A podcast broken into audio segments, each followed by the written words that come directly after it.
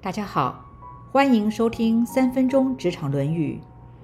在我们成长过程中，总是要不断的学习，《论语》就是帮助我们学习的重要经典之一。经由学跟习来认识自己，明白自己人生的方向与目标。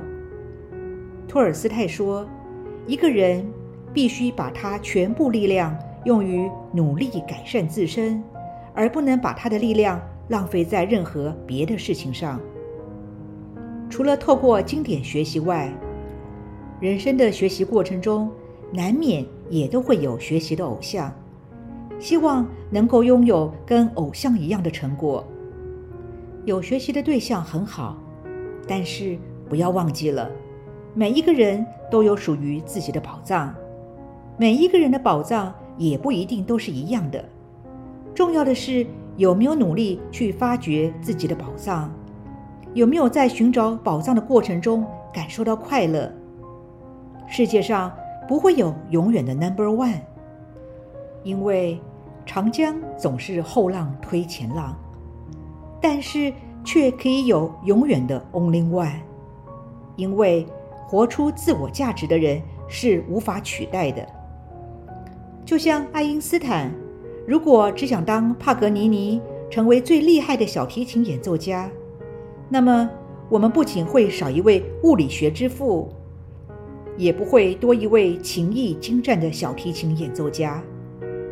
孔子一直希望我们能够在学习中得到乐趣，因为学习不是为了面子。不是为了升迁，更不是为了竞争。一个真正成功的人，一定是能够在学习中感受到快乐的人。快乐是世间上最重要的成功。只有做到自己感到快乐的事，才能得到真正的幸福。所以孔子说：“知之者不如好之者，好之者不如乐之者。”想要把学习能够乐在其中，就得让兴趣成为你的老师。就像很多人是因为从小喜欢听英文歌曲，进而就想学习英文是一样的道理。法兰西斯·培根说：“知识本身并没有告诉人们怎么运用它，运用的方法乃在书本之外。”两年来，三分钟职场《论语》。分享了一百二十五篇，从《论语》中认识孔子的学习之道，进而，在学习中养成一种良好的习惯与态度，发掘学习的乐趣与价值。歌德说：“一个人怎样才能认识自己呢？